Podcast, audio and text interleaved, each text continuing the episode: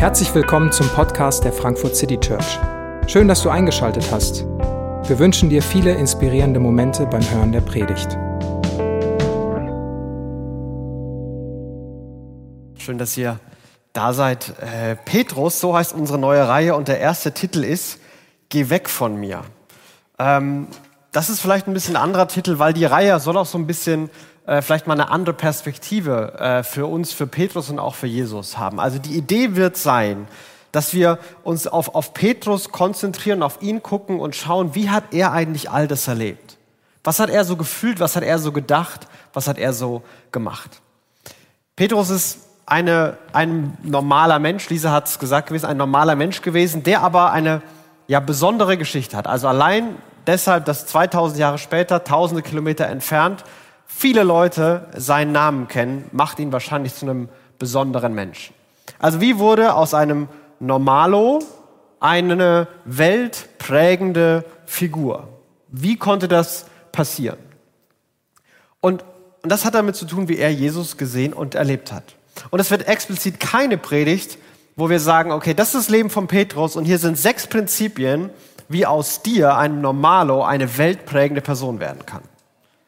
Ich weiß, da habt ihr alle drauf gewartet und ich weiß, ähm, das wäre auch mein Buch gewesen, mit dem ich reich werde, aber ich glaube leider, so funktioniert's nicht. Ich glaube auch, das Leben von Petrus funktioniert so nicht. Er hat Höhen und Tiefen. Er ist ein emotionaler Typ, er ist ein ehrlicher Typ. Und ich glaube, dieses emotionale, ehrliche, dieses hohe und tiefe kann uns helfen, nochmal einen neuen Blick auf, auf Jesus zu bekommen. Denn ich muss sagen, umso länger ich die Geschichte von Petrus mir angucke, umso genauer ich auf diesen Mann Petrus gucke, umso mehr staune ich über Jesus, wer Jesus ist und was Jesus getan hat. Und ich hoffe, dass das für uns alle in den nächsten Wochen den ein oder anderen Aha-Effekt geben kann, weil wir es mal mit einer bisschen anderen Perspektive lesen, mal versuchen, andere Augen ähm, sehen zu lassen, nämlich durch die Augen von Petrus selbst. Und geh weg von mir, das ist so, glaube ich, die erste große Emotion, die Petrus empfunden hat, als er Jesus begegnet ist. Und es war ein ganz normaler Tag. Lukas 5, es fängt an mit eines Tages, also irgendwann mal. Irgendwann im Alltag, eines Tages, war Petrus am See Genezareth, das war seine Heimat und er war fischen. Das war sein Job und äh, er war fertig mit der Arbeit und hat die Netze gereinigt. Also das heißt, dass man da irgendwie Äste rausfangen muss oder irgendwelche Pflanzen, die sich da verheddert haben. Also am Ende vom Tag all das machen und Netze reinigen macht man so als letztes, bevor man Feierabend macht. Und Jesus war auch an diesem Tag da und hat angefangen mit Leuten zu reden. Er hat geredet über Gott, über die Welt, hat Geschichten erzählt, hat ethische Prinzipien dargelegt. Und Petrus hat es vielleicht gehört, vielleicht nicht gehört, keine Ahnung. Er war auf jeden Fall mit seinen Netzen beschäftigt. Da war ein Stock und eine Pflanze und es musste alles ordentlich sein. Die Nacht war lang. Er wollte nach Hause und Feierabend machen. Als Fischer hatte man ein okay Leben, also war so Handwerker, untere Mittelschicht. Der Vorteil war, man hatte regelmäßiges Einkommen. Ähm, also man konnte ja, das ganze Jahr über sein Einkommen garantieren. Der See Genezareth ist auch nicht zugefroren. Also man hat immer fischen können. Mal hat man mehr gefangen, mal hat man weniger gefangen. Man hat seinen Kindern eine Perspektive bieten können, weil die dann auch Fischer werden konnten. Also das war schon kein so ein schlechtes Leben. Es ging ihm auf jeden Fall besser als manchen Leuten, die so als Tagelöhner aktiv sein mussten. Das waren Leute, die sich jeden Tag eine neue Arbeit suchen mussten. War nicht jeden Tag, manchmal war es auch für, für bestimmte Zeiten, ähm, wo man wieder hoffen musste, dass dann irgendeiner seine Arbeit braucht. Heute heißt das Zeitarbeit. Die Welt hat sich nicht geändert. Das gibt es alles immer noch. Und das große Problem, was Petrus mit Sicherheit hatte und was sein Leben wirklich schwer und anstrengend gemacht hat, waren die Römer und die Steuern, die er bezahlen musste. Also auch damals musste man Steuern bezahlen und äh, Steuern glaube ich, haben Menschen noch nie gerne bezahlt. Der Unterschied für Petrus war, dass er Geld abdrücken musste, nicht damit seine Kinder zur Schule gehen können, seine Frau irgendwann im Krankenhaus behandelt werden kann und irgendwie die Polizei für Recht und Ordnung sorgt, sondern er hat Geld abgegeben, damit die dicken Römer sich den Wanst vollschlagen lassen. So diese Asterix-Bilder mit Liegen und Trauben im Mund und so. Also dieses Bild hatte man von den Römern. Die haben die anderen Völker, die sie erobert haben, ausbluten lassen, das Geld nach Hause geholt damit sie sich ein schönes Leben machen konnten. Und je nachdem, ob die Römer mal lustig drauf waren oder nicht so lustig drauf waren, haben sie die Steuern auch mal erhöht. Und das Leben war immer ein bisschen auf Kante und immer ein bisschen anstrengend. Und wie jeder Jude hat er mit Sicherheit sich gewünscht, dass dieses Problem mit den Römern endlich gelöst wird und da endlich mal wieder man selber selbstbestimmt leben kann. Also Jesus redet da und auf einmal kommt Jesus und steigt in sein Boot und sagt, hey Petrus, kannst du mich ein paar Meter rausfahren? Das ist für die Akustik besser. Ist tatsächlich für die Akustikbecher besser, Becher, besser, wenn man, äh, wenn die Schallwellen über Wasser äh, äh, gehen, dann werden sie verstärkt und es funktioniert besser. Und so redet Jesus jetzt im Boot von Petrus. Keine Ahnung, ob Petrus da zuhört und so hinter ihm sitzt und ihm irgendwie anschaut oder ob er weiter sein Netz macht und denkt so, lass den reden, ich will einfach nur nach Hause.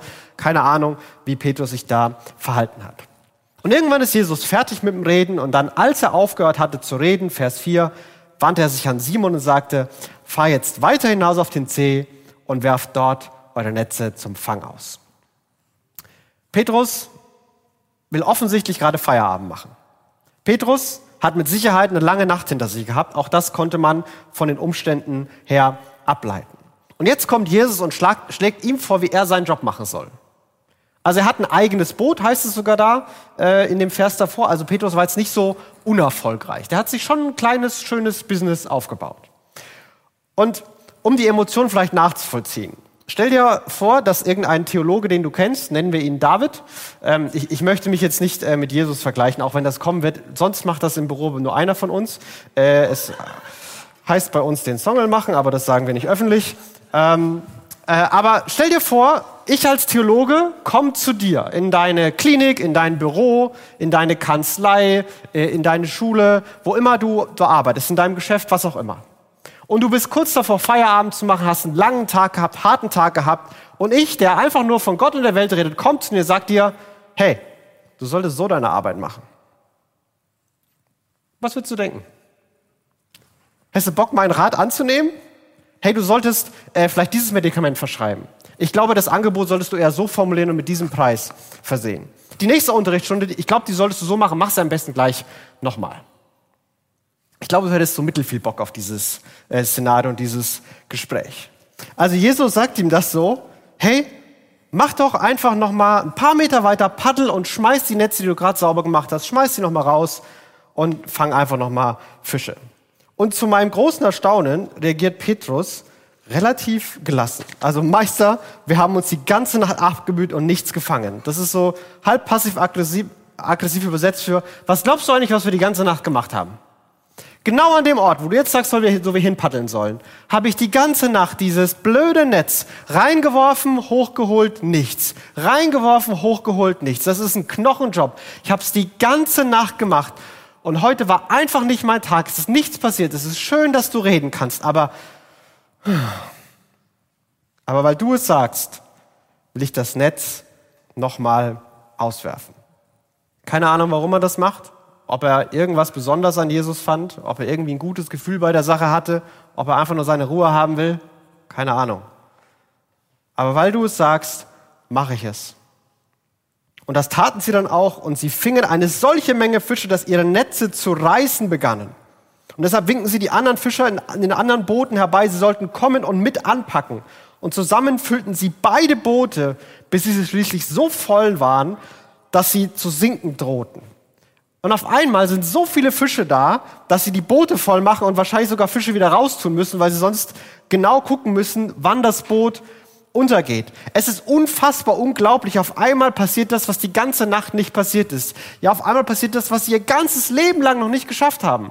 So viele Fische haben die in ihrem Leben noch nicht gefangen. Keine Ahnung, ob Jesus die Fische dahin gemacht hat oder ob Jesus wusste, dass da die ganzen Fische sind. Keine Ahnung. Aber auf jeden Fall zeigt Jesus oder schafft Jesus etwas, was Petrus die ganze Nacht nicht geschafft hat und wahrscheinlich sein ganzes Leben lang noch nicht geschafft hat. Jesus, so als kleiner Angebernummer am Anfang, ist ein besserer Fischer, als es Petrus ist. Jesus sagt einmal, hey, mach's mal da. Und es passiert. Das Netz ist voll. Ja, nicht nur das Netz ist voll, die Boote sind voll, die können sich kaum retten vor all dem. Und es macht so von Anfang an so eine, so eine Verhältnisbestimmung auf, auf. Jesus braucht Petrus wahrscheinlich nicht. Jesus hat aus irgendeinem Interesse Grund an diesem Petrus und aus irgendeinem Grund möchte er ihn involvieren. Aber das ist nicht so, dass Jesus sich denkt, so, also den muss ich haben, ohne den komme ich nicht weiter. Der kann sogar fischen besser als er. Der schafft sogar das Fischen alleine.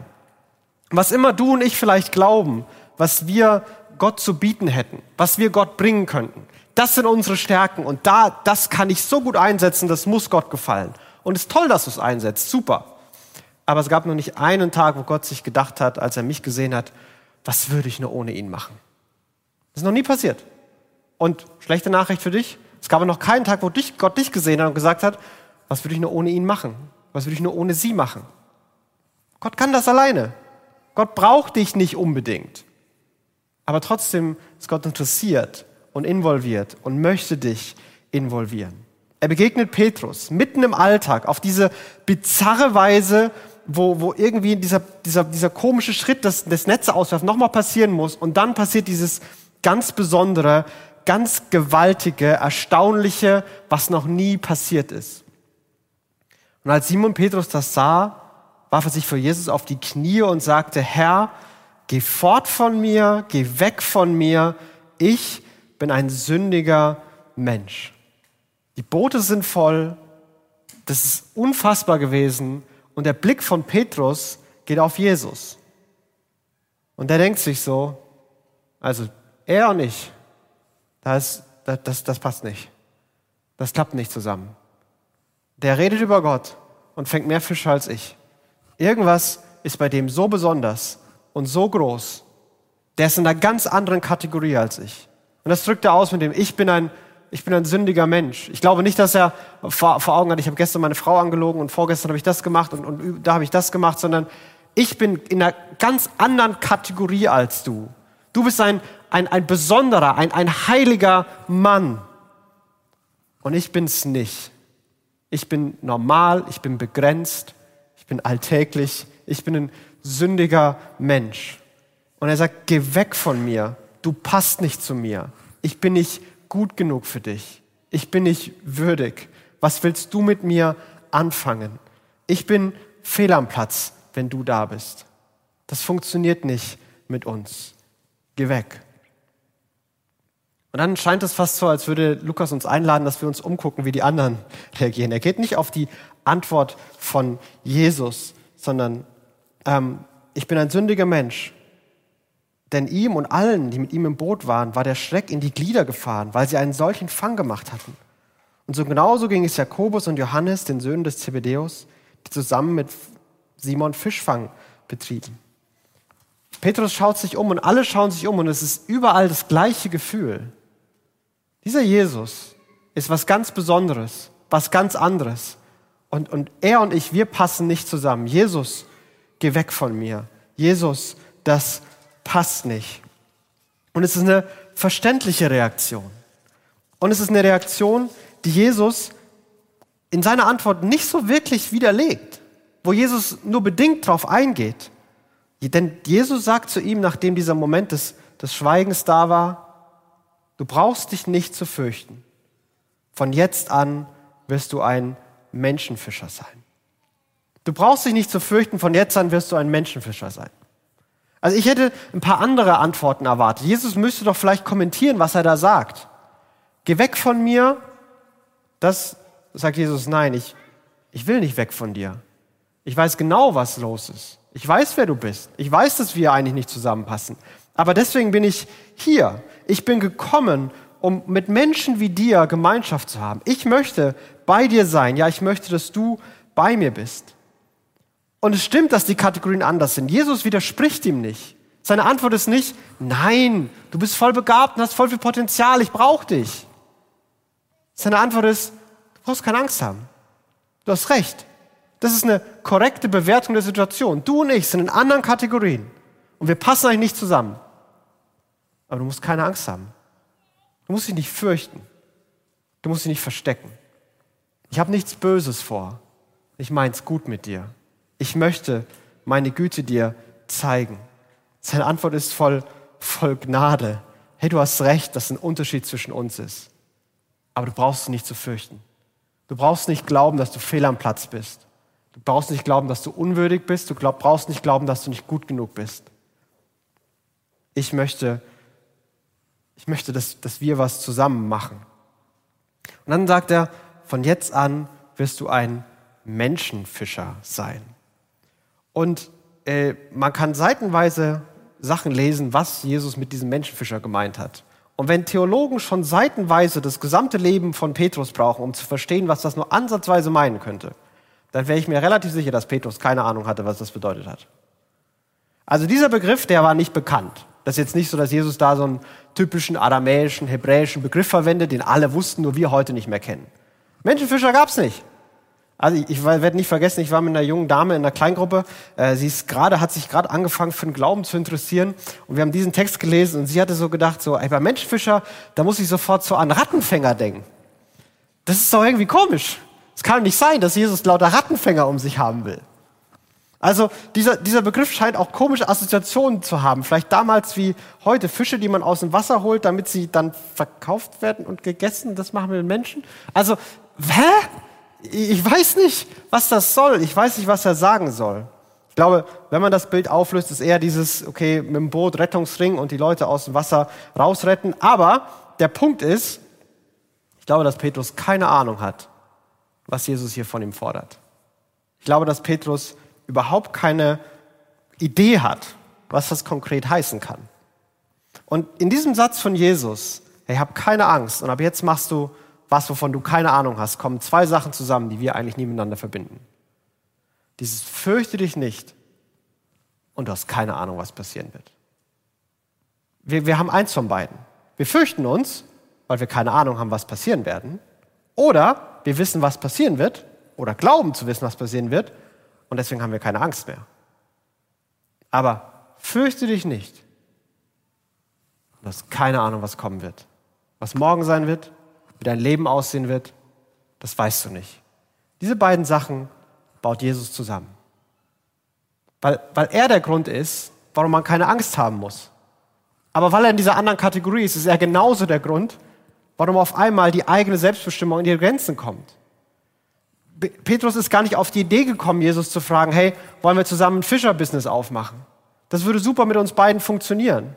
Er kommt gar nicht auf die Idee, Jesus in seine Agenda reinzubauen weil er merkt, so funktioniert es nicht mit dem. Ich kann nicht mein Leben weiterleben und Jesus reinholen und sagen, hey, mach mal mein Leben noch ein bisschen besser. Sorg mal dafür, dass ich mehr Fische fange, dann kann ich mein Haus erweitern. Kann ich noch ein paar Leute anstellen, hilft ja auch der Community. Sondern er weiß, wenn ich diesem Jesus begegne, dann fordert das mein Leben radikal heraus. Dann fordert das mein Lebensstil heraus. Und Jesus macht genau das mit. Er widerspricht ihm da nicht. Der hat recht. Petrus hat recht. Hab keine Angst. Und dann lädt er ihn ins Ungewisse ein. Und sie zogen die Boote ans Land, ließen alles zurück und schlossen sich ihm an. Petrus geht dieses Risiko ein. Das finde ich bewundernswert. Ich hätte wahrscheinlich ein paar Fragen gehabt. Also ein paar mehr Infos wären noch nett gewesen. Wenn ich jetzt mein Boot da liegen lasse und nicht mehr fische, also irgendwie muss man doch Geld verdienen in dieser Welt. Wovon lebe ich denn dann? Und so ein paar Infos, was der Plan wäre, wäre schon hilfreich. Außerdem, wenn Leute mich dann fragen, meine Nachbarn, warum ich nicht mehr fischen gehe oder warum ich weggehe, oder wenn die meine Frau fragen, warum ich weggegangen bin und die antworten, der ist jetzt Menschenfischen, dann keine Ahnung, was das soll. Kannst du vielleicht ein paar konkretere Infos mir geben, Jesus? Aber in diesem Moment ist für Petrus etwas passiert. Geh weg von mir, du bist in einer anderen Kategorie. Fürchte dich nicht. Und, und komm mit, ich will, dass du bei mir bist folge mir. Und, und Petrus nimmt diese Spannung an und geht mit und macht sich auf diese Reise ins Unbekannte und geht dieses Abenteuer mit Jesus ein. Und wir müssen nicht glauben, dass diese Spannung für Petrus kein Problem war.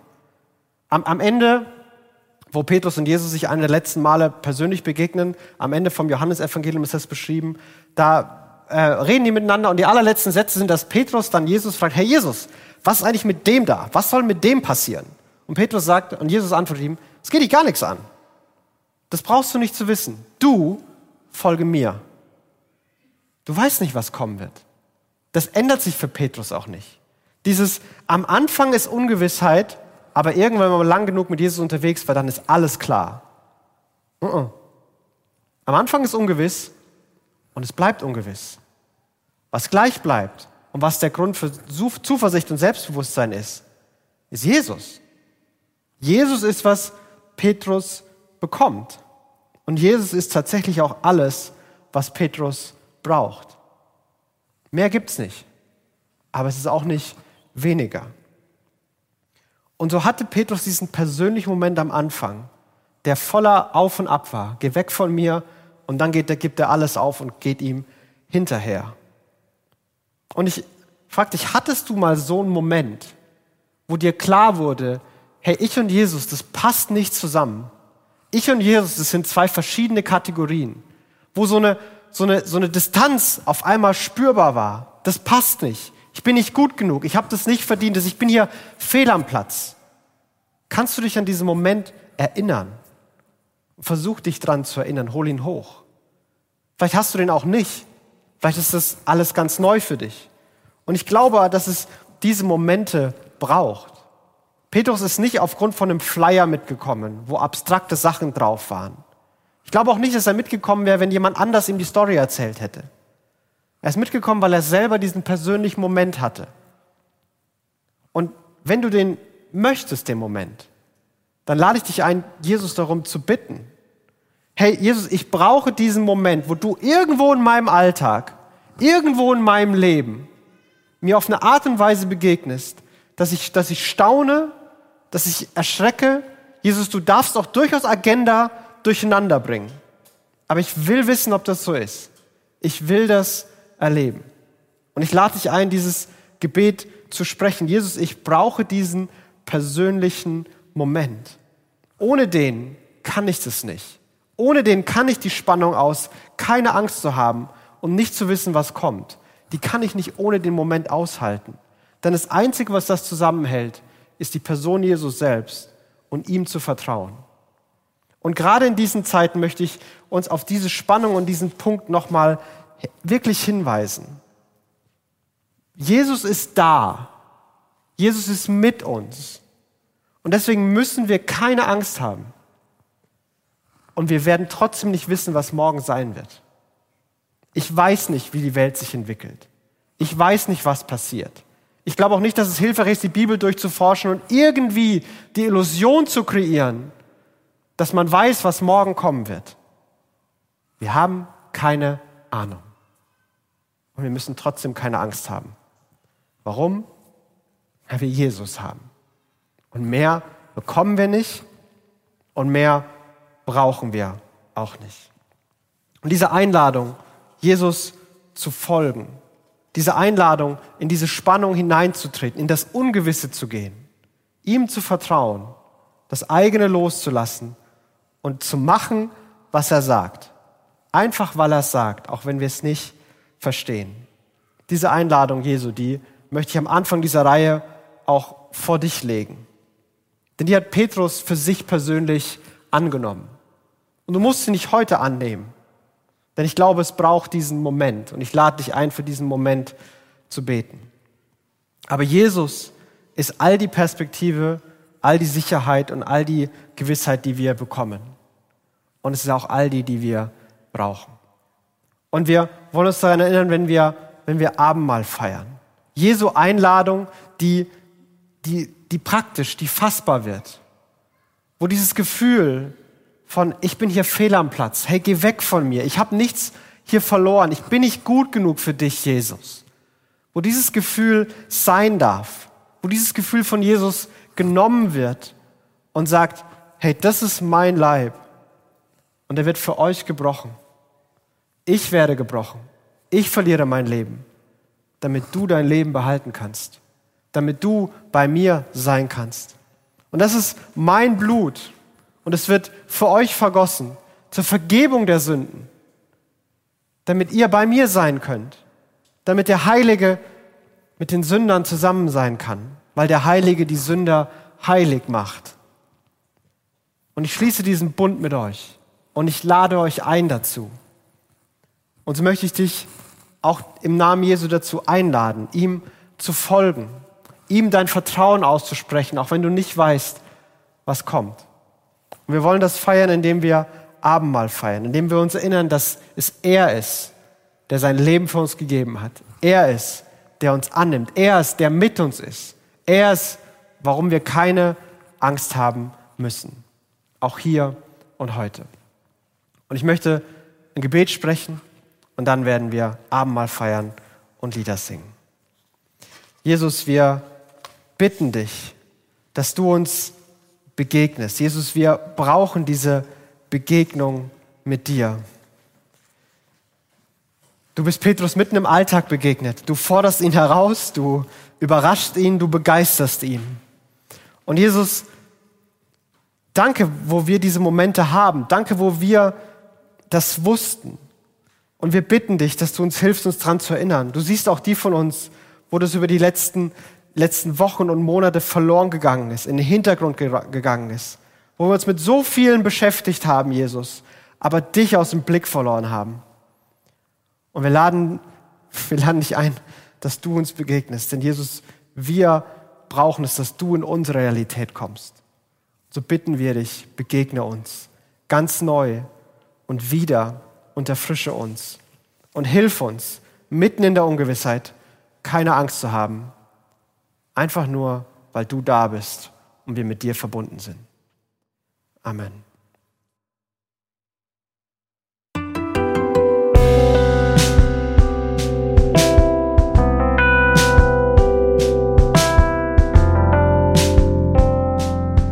Wir hoffen, die Predigt hat dich inspiriert. Wenn du uns kennenlernen möchtest, dann schau einfach mal auf unsere Homepage www.frankfurtcitychurch.de oder besuch uns in unseren Gottesdiensten. Bis dann!